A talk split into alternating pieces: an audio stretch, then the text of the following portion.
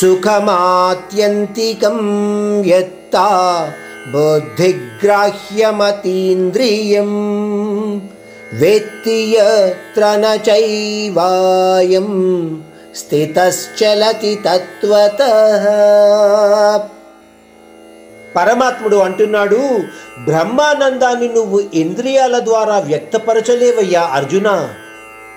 అది కేవలము మనస్సు ద్వారానే అనుభవించగలుగుతావు. అంటే జ్ఞానంతో కూడిన యోగముద్ర ద్వారానే నువ్వు ఆ విషయాన్ని అనుభవించగలుగుతావు లేదా గ్రహించగలుగుతావు. అటువంటి బ్రహ్మానందంలో స్థితుడైన వ్యక్తి అర్జున ఆ పరమాత్మానుభూతి నుంచి బయటికి రావడానికి ఎప్పుడూ ఇష్టపడడయ్యా.